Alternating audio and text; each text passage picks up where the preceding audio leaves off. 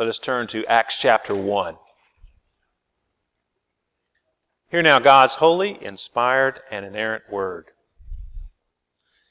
In the first book, O Theophilus, I have dealt with all that Jesus began to do and teach until the day when he was taken up after he had given commands through the Holy Spirit to the apostles whom he had chosen.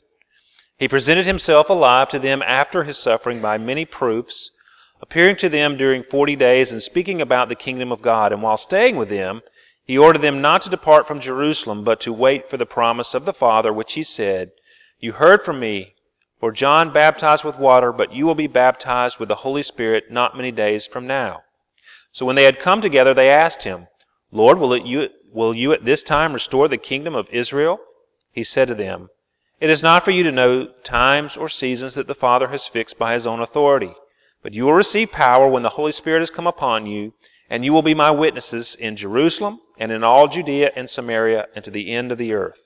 And when he had said these things, as they were looking on, he was lifted up, and a cloud took him out of their sight. And while they were gazing into heaven as he went, behold, two men stood by them in white robes, and said, Men of Galilee, why do you stand looking into heaven? This Jesus who is taken up from you into heaven will come in the same way as you saw him go into heaven. Then they returned to Jerusalem from the mount called Olivet, which is near Jerusalem, a Sabbath day's journey away. And when they had entered, they went up to, their, to the upper room where they were staying Peter and John and James and Andrew, Philip and Thomas, Bartholomew and Matthew, James the son of Alphaeus and Simon the Zealot, and Judas the son of James. All these with one accord were devoting themselves to prayer, together with the women and Mary the mother of Jesus and his brothers. In those days Peter stood up among the brothers, the company of persons was in all about 120, and said, Brothers, the scripture had to be fulfilled which the Holy Spirit spoke beforehand by the mouth of David concerning Judas, who became a guide to those who arrested Jesus. For he was numbered among us and was allotted his share in this ministry. Now this man acquired a field with the reward of his wickedness, and falling headlong, he burst open in the middle, and all his bowels gushed out. And it became known to all the inhabitants of Jerusalem, so that the field was called in their own language Akeldama, that is, field of blood. For it is written in the book of Psalms, May his camp become desolate, and let there be no one to dwell in it, and let another take his office. So one of the men who have accompanied us during all the time that the Lord Jesus went in and out among us, beginning from the baptism of John until the day when he was taken up from us, one of these men must become with us a witness to his resurrection. And they put forward two, Joseph, called Barsabbas, who was also called Justus, and Matthias. And they prayed and said, you, Lord, who know the hearts of all, show which one of these two you have chosen to take the place in this ministry and apostleship from which Judas turned aside to go to his own place. And they cast lots for them, and the lot fell on Matthias, and he was numbered with the eleven apostles. Let's pray together. Father, we thank you for your word, and we pray now that your Spirit would indeed breathe upon us, help us to see and understand and grasp the truths that are here, and that you would uh, conform us to uh, what is taught here, that you would shape and mold us into the image of Christ, that we would be truly his disciples and bring honor and glory to his name, and that his kingdom would come. We pray this in Jesus' name. Amen.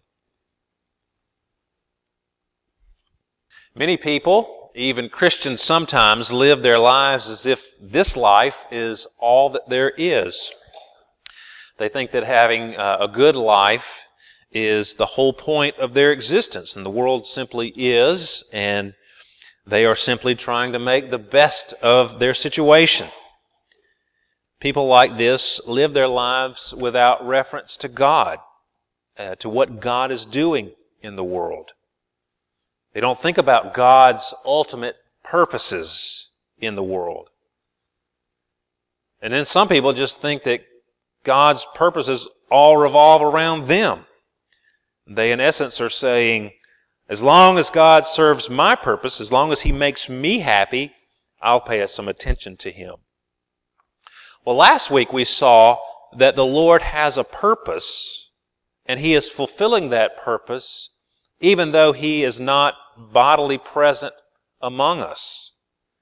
I talked about verse 1, and and it tells us there that Jesus continued his work on earth, the work that he began on earth even after he ascended to heaven. He went up to sit at the right hand of God the Father Almighty, as we said in the Apostles' Creed a few moments ago, and he's there, but he's still working, and he's working through his people, through his disciples, through his followers. He said in the Gospels that he would build his church, and the book of Acts shows us how he began to do that.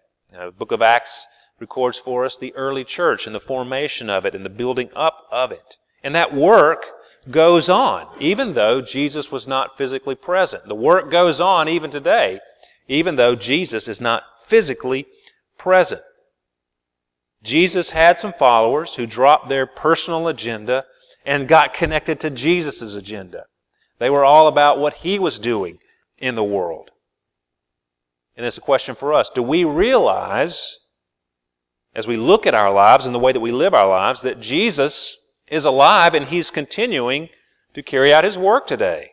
And he uses people like us, empowered by the Holy Spirit, just as he did in this era recorded for us in the Acts of the Apostles. You'll notice back then the church went from being this small band of fearful, fearful people uh, to uh, thousands witnessing for Jesus Christ with boldness. And Christianity spread from its beginnings in Jerusalem even to the ends of the earth. Now, we live in a time wherein the church is, is waning where we live. And we find it difficult, and it's easy for us to get discouraged and fearful of the future, uh, the future of our church, just like those disciples in the early days behind locked doors, fearful for even their lives. Uh, and we can fall into just maintenance mode, just trying to maintain what we got. We made that point last week. But I know our desire is to, to experience that same kind of transformation that we saw the first disciples go through. From being that fearful small band to seeing the church really grow and, and uh, to spread out with boldness throughout, throughout the entire world. Now, after church on Sunday, I was really encouraged, and we had our fellowship lunch. And uh, many people came up and, and, spoke about their desire to see the church grow. And there was brainstorming going on. How, what can we do uh, to see this happen? How, how can we, uh, you know, what ideas can we come up with in order to see the church really flourish? Now, thankfully, no one suggested having dancing girls in the worship service.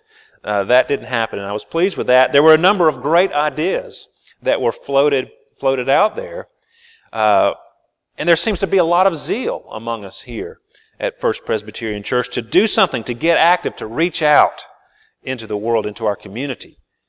And I know that some of you have already taken action to do that. And I was very encouraged by that response. So it makes it a little difficult to say what I want to say today because here uh, today, I feel like we've got a group of people uh, here ready and willing to act, to do something, to forge into battle, to take that hill. And, and, I, and I don't want you to mistake what I'm saying as for a call to inaction, but a call to take measured action. So I'm going to say, let's wait a moment. Let's back up. You know, we want to go and charge, but we have to wait. There's some preparation. Not be inactive, but to, to do first steps first, to understand our objectives and to, to think of it kind of in, a, in, the, in the way we might think of uh, uh, someone who is gung ho to join the military. You know, we've got a lot of military folks here. Uh, a young man may be eager to enlist in the armed forces because the young man wants to act. He wants to fight for his country, for freedom, to make a difference in the world. And the recruiter loves to see this man show, show up at the recruiting office. But it's going to be a while before that young recruit is allowed to engage in actual combat. Now, that certainly does not mean the young man will be inactive until he's called upon to go into battle. On quite the contrary, he's got a lot of work to do between now and that day. He's going to be very active in training and learning and discipline and even more than that. I've never gone through it myself. Many of you here would be able to testify to the process of what it takes to go from being a, a gung ho recruit to an actual soldier. But that early stage, the preparation stage, is vital and it cannot be surpassed. Future combat victories depend upon that time of preparation. The first steps for the young soldier. It's true of the church as well. So our, my call is not to, a call to inaction, but a call to make sure that we are prepared for action. Because if we're not prepared for action, we probably will never take any action. So we're going to actively prepare for action. So the first question we must ask is, for what are we preparing?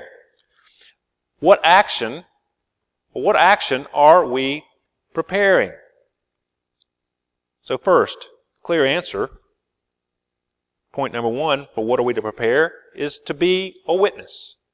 We're called to be witnesses. The end of Luke's gospel, which it overlaps the beginning of Luke's uh, Luke, the Acts that Luke has written, so part 1 and part 2, there's a little overlap. The end of chapter 24 of Luke, uh, Luke records for us that Jesus said to them, to the disciples, Thus it is written that the Christ should suffer and on the third day rise from the dead, and that repentance and forgiveness of sins should be proclaimed in his name to all nations beginning from Jerusalem. You are witnesses of these things. So he's calling upon them to be witnesses. They are to proclaim what they saw, what they heard, what they had experienced. But they didn't do that immediately. It's not until chapter 2 that they actually carry that out. There was a period of preparation to be witnesses.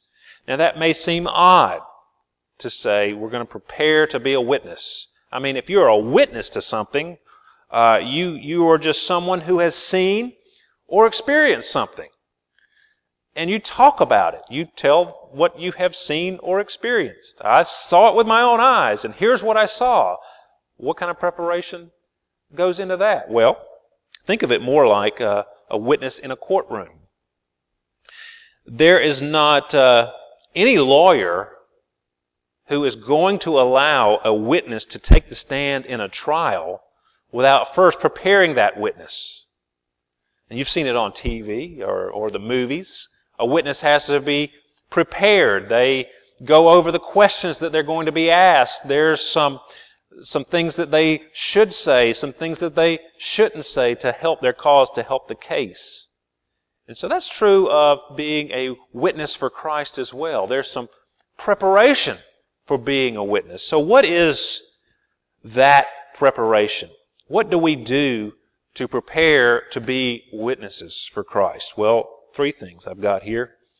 First, as we look at the example of the disciples here in our text today, first we have to gain a conviction concerning Jesus' death and resurrection. That's the first step. The first thing we see the disciples doing is that they, they receive proofs that he was alive. Look at verse 3. That tells us there that Jesus presented himself alive to them after his suffering by many proofs, appearing to them during 40 days. So 40 days worth of, of interaction with Jesus, with the risen Jesus Christ. And again, the end of Luke that overlaps uh, tells us of one of these encounters. As they were talking about these things, Jesus himself stood among them and said to them, Peace to you. But they were startled and frightened and thought they saw a spirit. And he said to them, Why are you troubled, and why do doubts arise in your hearts? See my hands and my feet, that it is I myself. Touch me and see. For a spirit does not have flesh and bones as you see that I have. And when he had said this, he showed them his hands and his feet. And while they still disbelieved for joy and were marveling, he said to them, Have you anything here to eat? They gave him a piece of broiled fish, and he took it and ate before them. So Jesus proves that he was alive. See, he's not just a ghost or a spirit. I mean, he actually takes a piece of fish and he eats. He eats with them on more than one occasion. Uh, don't think of Jesus as some wispy figure like Casper the ghost uh, appearing through the walls. He is alive. He is flesh and blood, and they can see and touch his hands and his feet where the wounds were. But, but these proofs are more than just proofs that he is alive. And that's very important. It's a key question to ask here. What do these appearances by Jesus prove? Like I said, it does prove that he is alive, but it goes deeper than that. The fact that Jesus rose from the grave and is alive proves several things, and two main things I'll give to you. First, it pr- proves his divinity. Romans 1 4 tells us Jesus was declared to be the Son of God in power according to the Spirit of holiness by his resurrection from the dead. So he was declared to be the Son of God by his resurrection from the dead. It was proven that he was the Son of God. The resurrection proves it. He's not simply a great teacher, although he is a, a great teacher. This is God Himself, the ultimate King. The glory and importance of, of the mission shoots off the scale because it's not just a human being's mission, this is God's mission that Christ is accomplishing, that Christ is giving to the disciples. Jesus' teaching and his work are not just one mortal's opinions and good ideas. These are the very words and works of God. So the disciples, seeing that he is indeed the Son of God, they're not just following a, a, a man, they're following God. And that makes the mission all that more relevant and important. So, first of all, the, the appearances by Christ prove that he was divine, that he's the Son of God.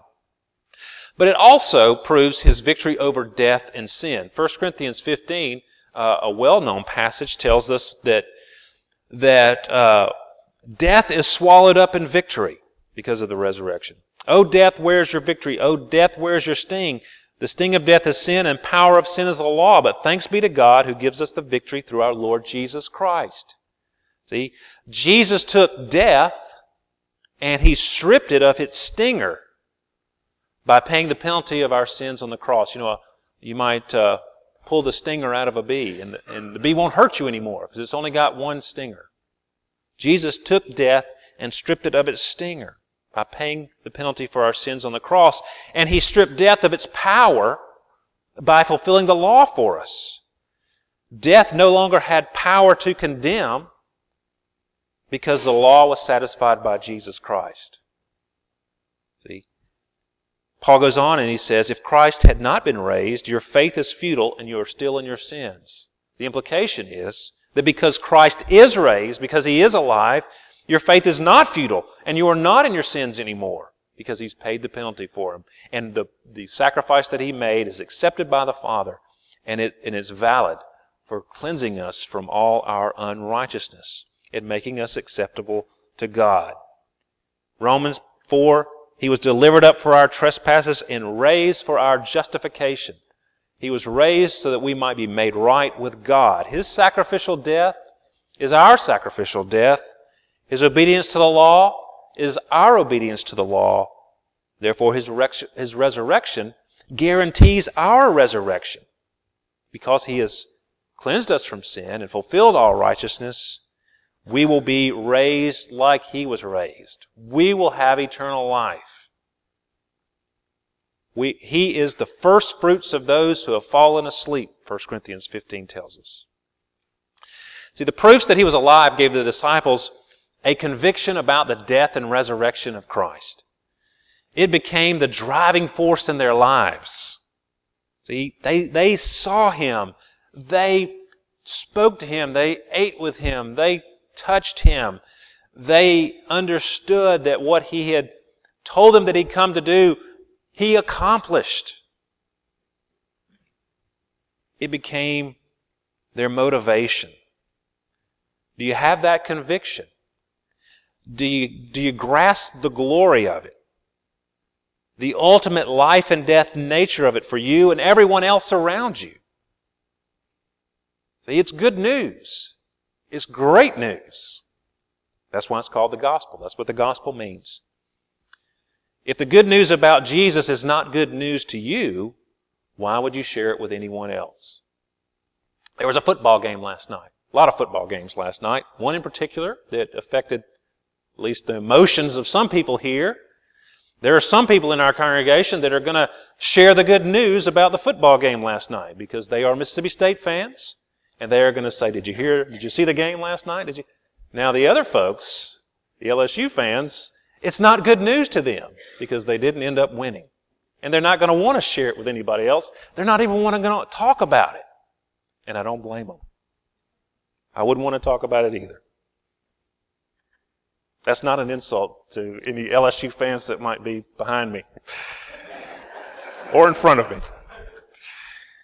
But you see, it, the gospel, if it's good news, you automatically want to share it. Unless you've gotten that conviction about uh, the resurrection, the death and resurrection of Christ, you wouldn't want to share it with anybody else. You wouldn't have any reason to share it with anybody else if it's not good news to you. And it's a key.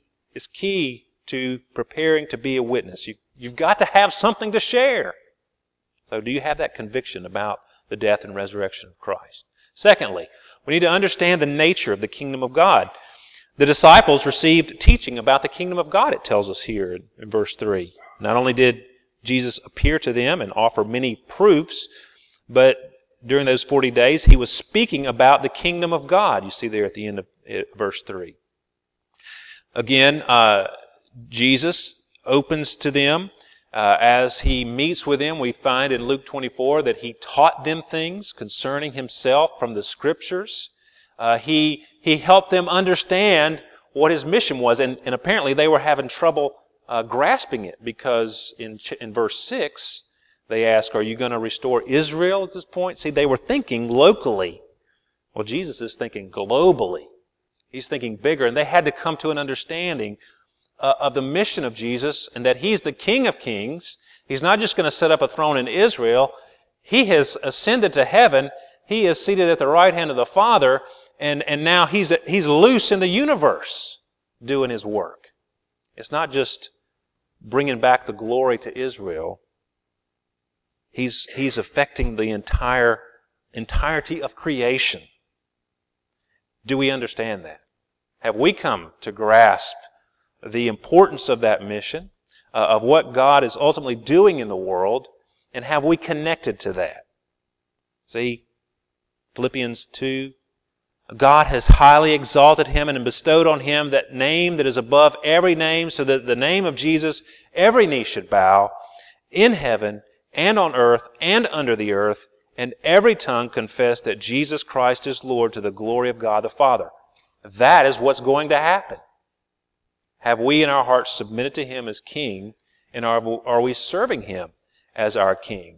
Not just a, a local king or a small king, but the universal King, the ultimate King, the King of kings. And, and where do we fit in that kingdom? What's our part in it? How are we promoting it? So the disciples needed to understand that. They needed to understand the vastness of the mission that, that Christ was calling them to. That was part of their preparation. It's part of our preparation as well. Thirdly, they came uh, to understand that they needed to live dependent on the Holy Spirit. We need to learn to live dependent on the Holy Spirit. The disciples received the promise of the Holy Spirit. Jesus told them in verse 4 that that uh, they needed to wait for the promise of the Father, which he said, You heard from me, John baptized with water, but you will be baptized with the Holy Spirit not many days from now. The Holy Spirit had an important part to play in the ministry of Jesus Christ. When Jesus began his public ministry, what was the first thing that he did? He went to John the Baptist, who was baptizing people in the Jordan River, and he went and he was baptized there. And when he did, it tells us that the Holy Spirit descended on him in bodily form like a dove, and a voice came from heaven You are my beloved Son, with you I am well pleased. Immediately after that, Luke in his gospel tells us that the Spirit led him into the wilderness. That's where he was tempted by Satan. And then Luke tells us that after that temptation, he returned in the power of the Spirit to Galilee and he began his ministry. And it tells us that a report, a report about him went out through all the surrounding country, and he taught in their synagogues, being glorified by all. And he came to Nazareth, where he had been brought up. And as was his custom, he went to the synagogue on the Sabbath day, and he stood up to read. Uh, and the, and the scroll of the prophet Isaiah was given to him. He unrolled the scroll and found the place where it was written, The Spirit of the Lord is upon me because he has anointed me to proclaim good news to the poor. He has sent me to proclaim liberty to the captives and recovering of the sight to the blind, to set at liberty those who are oppressed, to proclaim the year of the Lord's favor. That same Spirit that was that filled and led and empowered Christ is what was promised to the disciples. It, what was, it was what was given to the disciples. They had to wait for it. They could not do anything until the Spirit empowered them. And the same is true of us. Now, the Spirit has been given to the church. We read about it in chapter 2. But we must continually recognize our dependence on the Spirit's power. Without Him, nothing happens. We can't save anybody. We can't convince anybody of their sin. It's the work of the Spirit. But the Spirit uses us in that. And if we understand that, uh, we go out with confidence, knowing that it's the Spirit's work. The Spirit uses those who make themselves available. You know, I, uh, Baird and Brienne and their family, we were there about, oh, you know, uh, 13 years ago, 14 years ago, when we were uh, go moving overseas to do mission work, and the Lord accomplished something, not because I was so great or we were so clever, but we just made ourselves available to be used, and God did something. And now there's a church flourishing there. Uh, it wasn't because I'm such a great church planner or that uh, I had some certain keys to uh, to push the right buttons and make it happen. It, it, you know, it happened in spite of me. It happened because the Lord did it. And that's true of us. If we just step out, make ourselves available, make ourselves willing to be used by God, He, he uses us. He uses us. He does the work through us. Now think about this. Uh, a fire. We, we built a bonfire out on the beach. The youth did it back whenever it was that we had the big bonfire. You needed a couple things to have a bonfire. You got to have wood, and a lot of it, and you got to have uh, fire. Now think of the first two things: the uh, the understanding of the gospel, uh, the, the the conviction of the cross and the resurrection, and uh, also think of the second thing, the understanding of the kingdom of God, these are, these are something of knowledge and experience in our hearts. But they're like the wood. The Spirit is the fire. You know, we can be all about the fire and we can be all about the wood. But unless you have both, you're not going to have a sustained blaze. We've got to have all these, all these things to, to, for the Lord to work. Now, what is the evidence that we are prepared? Real quick, I, I knew we would get to this point and we wouldn't have a whole lot of time, so I'm, I didn't spend a lot of time writing a lot about this. So, just briefly, what is the evidence that we are prepared or that we are in the process of preparing? Well, we worship. The end of Luke tells us that after Jesus ascended, it says that they worshiped him and returned to Jerusalem with great joy and were continually in the temple blessing God. They were continually blessing God. They were constantly there. And the word for blessing is eulogize. Uh, the Greek word is eulogeo. Uh, we get our word eulogy from it. And you know what a eulogy is? It's a speech at a funeral in praise of someone. You're saying, you know, Joe was a great guy. You know, he loved his family, he worked hard, you know, whatever we might say about someone at a eulogy, it's praising, it's blessing, it's saying something great about it. So they were always there. Uh, they were excited about God. They were praising Him and worshiping Him in the temple. Well, witnessing is simply an extension of worship. We're just changing the audience. You know, I've often say at the beginning of worship when we gather here from Sunday to Sunday that, that you're not the audience and you're here listening to me. God is our audience, and we're all worshiping Him. Well, uh, witnessing is, you know, like we all sit here and we say, God is great, and we're telling God that He's great, and we're rehearsing how great He is to Him. And that's, that's praise to God and pleasing to God. Well, witnessing is just saying, God is great. And look at what God has done. It's the same thing.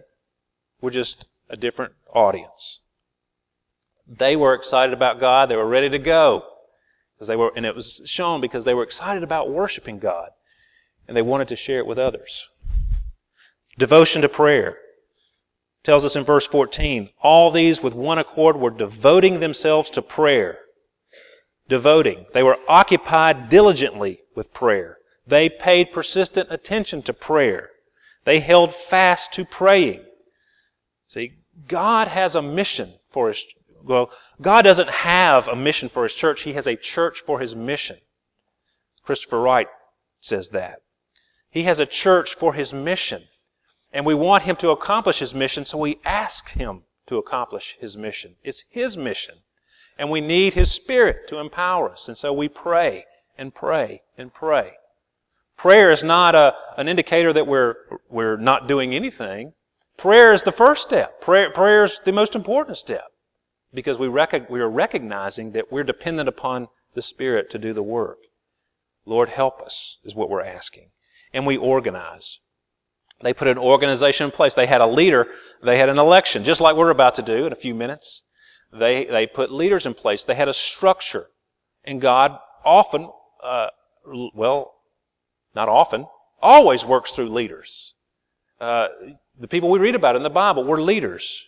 They were leaders in the church, leaders in their families, leaders in the school. God needs people to step forward and lead.